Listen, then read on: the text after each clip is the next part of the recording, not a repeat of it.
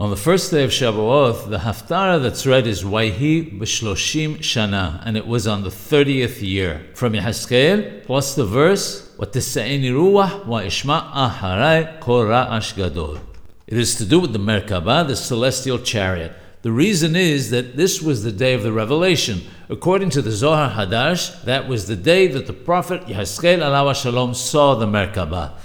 The portion of the Merkabah should not be read as the Haftarah, according to one opinion in the Gemara, but Rabbi Yehuda permits it. The Mishnah cautions about expounding on it. As such, there is a custom that only one who is of a high stature and a hacham should read this Haftarah. This is based on what our rabbis tell us that one should not delve into the matter of the Merkabah unless he is a hacham and understands on his own.